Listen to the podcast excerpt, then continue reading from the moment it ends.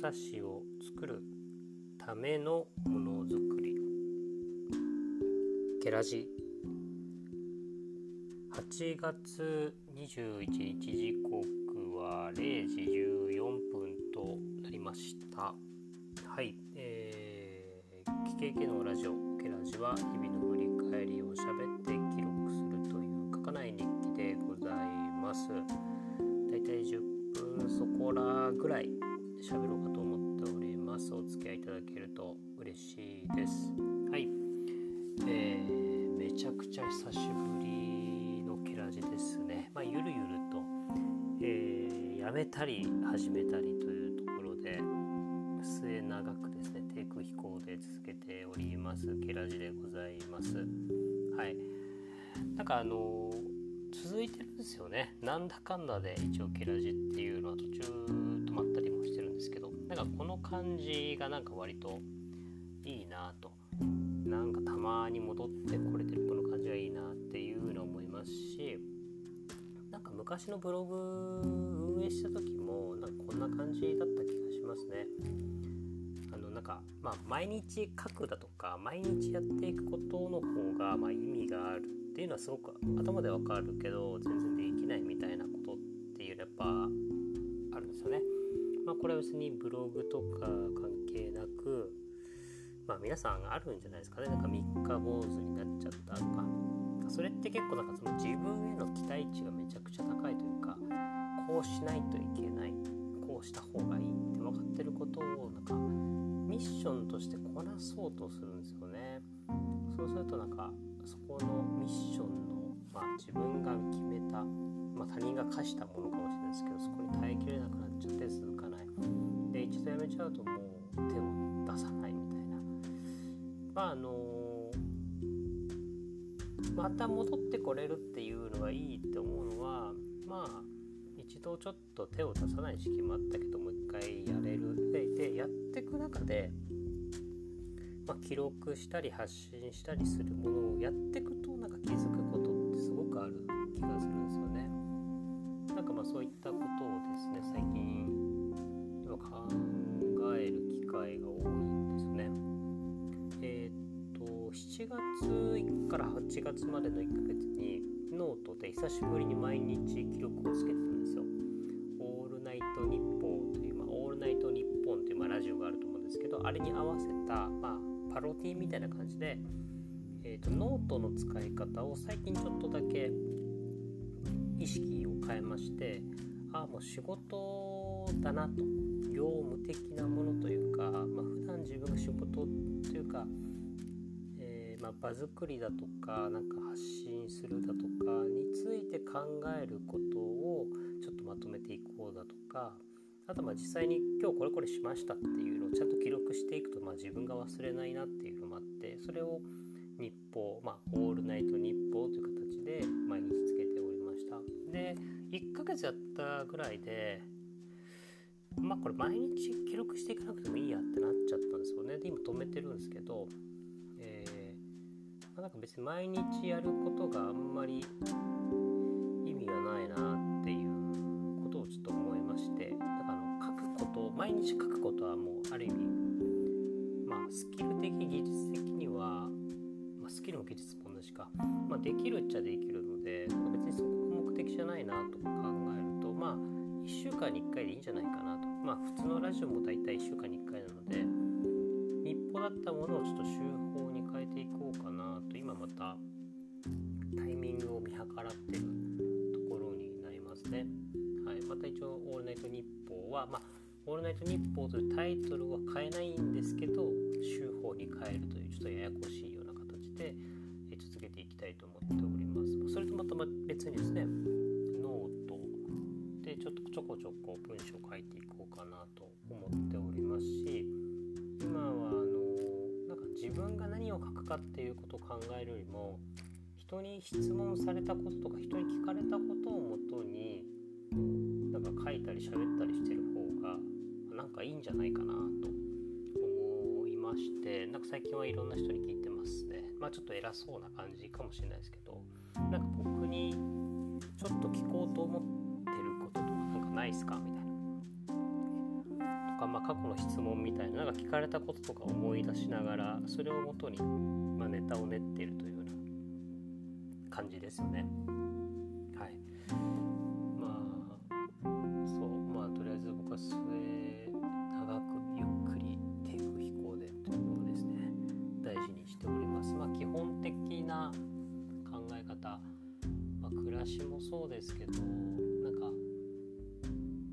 戦うっていう感じじゃないんですよね。なんかめちゃくちゃ頑張るって感じじゃないじゃないんですよね、まあ、どっちかっていうとなんか生きながらえる生き延びていくみたいなところが結構重要な気がするので、まあ、死なないため殺されないようにじゃないですけどなんかそれのためにどういう風なやり方だと自分がやれるか。ってことやっぱ考えますしなんか基本的にやっぱりなんか自分が変わるって難しいと思うんですよねでも人って変わらないじゃんみたいなところがもう何年間も何十年も、まあ、僕らの場合まだ32 3年今3年目ですけど33年目ですけどやっぱ自分っていう人間はそんな簡単に変わんないなっていうことを考えるとまあ頑張るっていうことの難しさですよね。張るっていう意識を持たずとも何かやれちゃうみたいなものって何かある気がしますしそれを見つけることとかそれがやりやすい環境を作ることがすごく大事だなと思うんですよね。なんか自分の意思で何かを変えることってのは僕は難しいと思うんですけどただあの環境は割と人を変えちゃうなっていう感覚はあって、えー、まあなんか習慣が変わる住んでる場所が変わるだとか、まあ、ルーティーンが変わるだとかなんかそう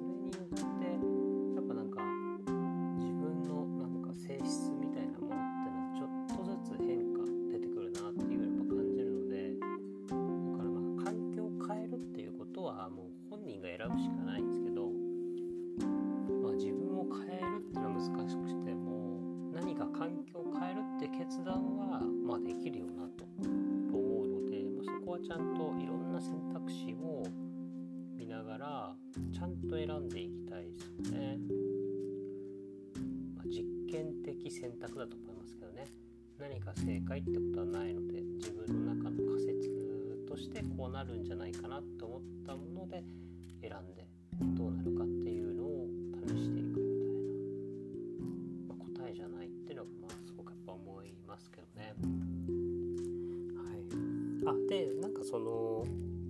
なんでこの話をしたかというとこの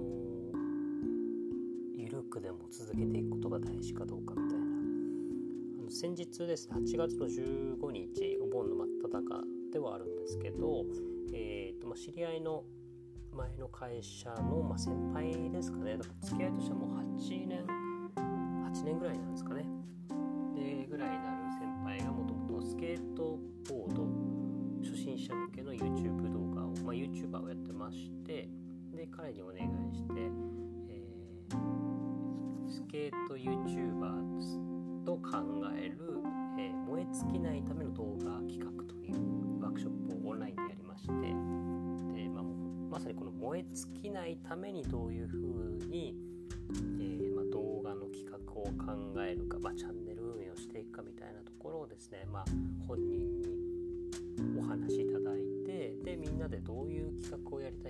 それぞれが作りたい動画について喋ってもらってフィードバックをするみたいな会をですねちょっとやりました。でまあえーとまあ、会についての反省点はいくらでもあるのでちょっとそこはさておきなんですけど終わってみて、えーとまあ、講師ゲストがエリさんという方なんですけどエリさんにといろいろと話をしていく中でやっぱそうだよなって思ったのが、まあ、いくつかあって、まあ、ワークショップぐらいですかね56人ぐらい参加してくださったんですけどやっぱなんか自分がものを作るという動画を作るという意識でやっぱりあの、まあ、参加してもらったのもあるので多分結構動画の見方がだいぶ変わったんじゃないかなっていうのはやっぱ思いますよね。他の人の動画作り手の意識で他の人の動画を見るようになると思うので多分結構なんか学びが YouTube 見ない人ってあんま今いないと思うのでそういう意味では見るたびにちょっと学びがあるみたいな状況に視点というか思考が切り替わったんじゃないかなと思ったりします。で、まあ、エリさんは多分こういうふうにするとまあちょっといいっすよみたいなところをなんかなんかポイントを教えてくれたんですよね。でそのポイントがまああるんですけどそれはあくまで考え方の一つずそれが正解じゃないですよねみたいなのが結構あって。で、まあ、答えとして最後のま答えというか、えー、エリさんの中のなんか結論みたいなところだとやっぱりあの、まあ、動画を作るっていうこと自体がまあ、自分のセンスを育てるきっかけになるといいよねって話をしてくれて結局まあどういうデザインがいいだとかどういう風な動画の構成をするだとかどういう感覚で、えー、作ってどういう風に人に見てもらうと嬉しいかってとこも含めてセンスででまあ作れば作るほどセンスが育っていくよねっていう話ですし、まあ、とりあえずなんか正しい作り方っていうのがあるわけじゃないので1本とりあえず取り切ってみて編集しきってみて公開してみてその後にまあなんか何を何を自分が感じるかっていうことの方が大事だよねっていうところかなと思いました。あの何もまだ作ってないのにああだこうだ考えてやっぱ難しいなとかこういう風にした方が人に見られるんだっていうなんか他人の目なんていうのはどっちかというとまず考えなくてよくてなんかその、まあ、最近ツイートしたんですけどなんかその周りに何が受けるかっていうことを考えるよりもまずは自分に受けることを受けるものを作るっていうのがやっぱすげえ重要なんだなっていうことをですね。やっぱなんか考えますよね。考えちゃいました。でさっきあの、まあ、センスが育っていくっていうことがまあ一ついいねっていう話もありましてもう一つやっぱり、まあ、そのでそのセンスっていうものがまあ似てるんですけど、まあ、物差しをちゃんと作っていくことがいいんじゃないかって話も出てましたよねリーさんから。なんかまあ自分の尺度ですね。自分のいい悪いの尺度がちゃんとできてくることが、まあ、今後他のことにも生きていく他の表現他のものづくりも生きていくし何か新しいものを学ぶ時にも生きるよねっていう、まあ、なんかそういうところがやっぱすごくあるしなんかそれは別にお金を稼ぐためのものづくり表現じゃなくてなんかライフワーク的に何かを作っていくっていうところにもつながるし結局その自分なんか作ってく中で割と自分を知るみたいな体験ができるなっていうのを改めて思うとこですよね。はい、でなんかあの話を聞いてて参加された方が言ってたことというかなんかまあなんですかね自分が出した動画で自分が評価されるっていうことをちょっと気にしてる方いたなと思ってでもなんか思うんですけどなんか一つのコンテンツでその人の人間性が全部評価されるわけじゃないと思うんですね。その人の技術だとかその昔のものってどんどんどんどんアップデートされていくものだと思いますしなんか例えば昔のなんか小学校の時の作文とか読まれてその人を評価なんてしないじゃないですか。今を見るじゃないですか。だからそんなにアップデートしていけばいいだけのことなのでなんかやっぱそれが負の遺産になるとは僕は思わないんですけどからとりあえず今、まあ、次作るもの次作るものでどんどんどんどん自分っていう人間ってこんな感じだよねってその一部をちょっとずつチラ見せしていけばいいのかなっていうのは、えーと、コミュニケーションツールとしての動画企画としてはありなのかなとかちょっと思ったりしましたね。はい。まあなんかそういうことを考えながら、えー、あ緩く長く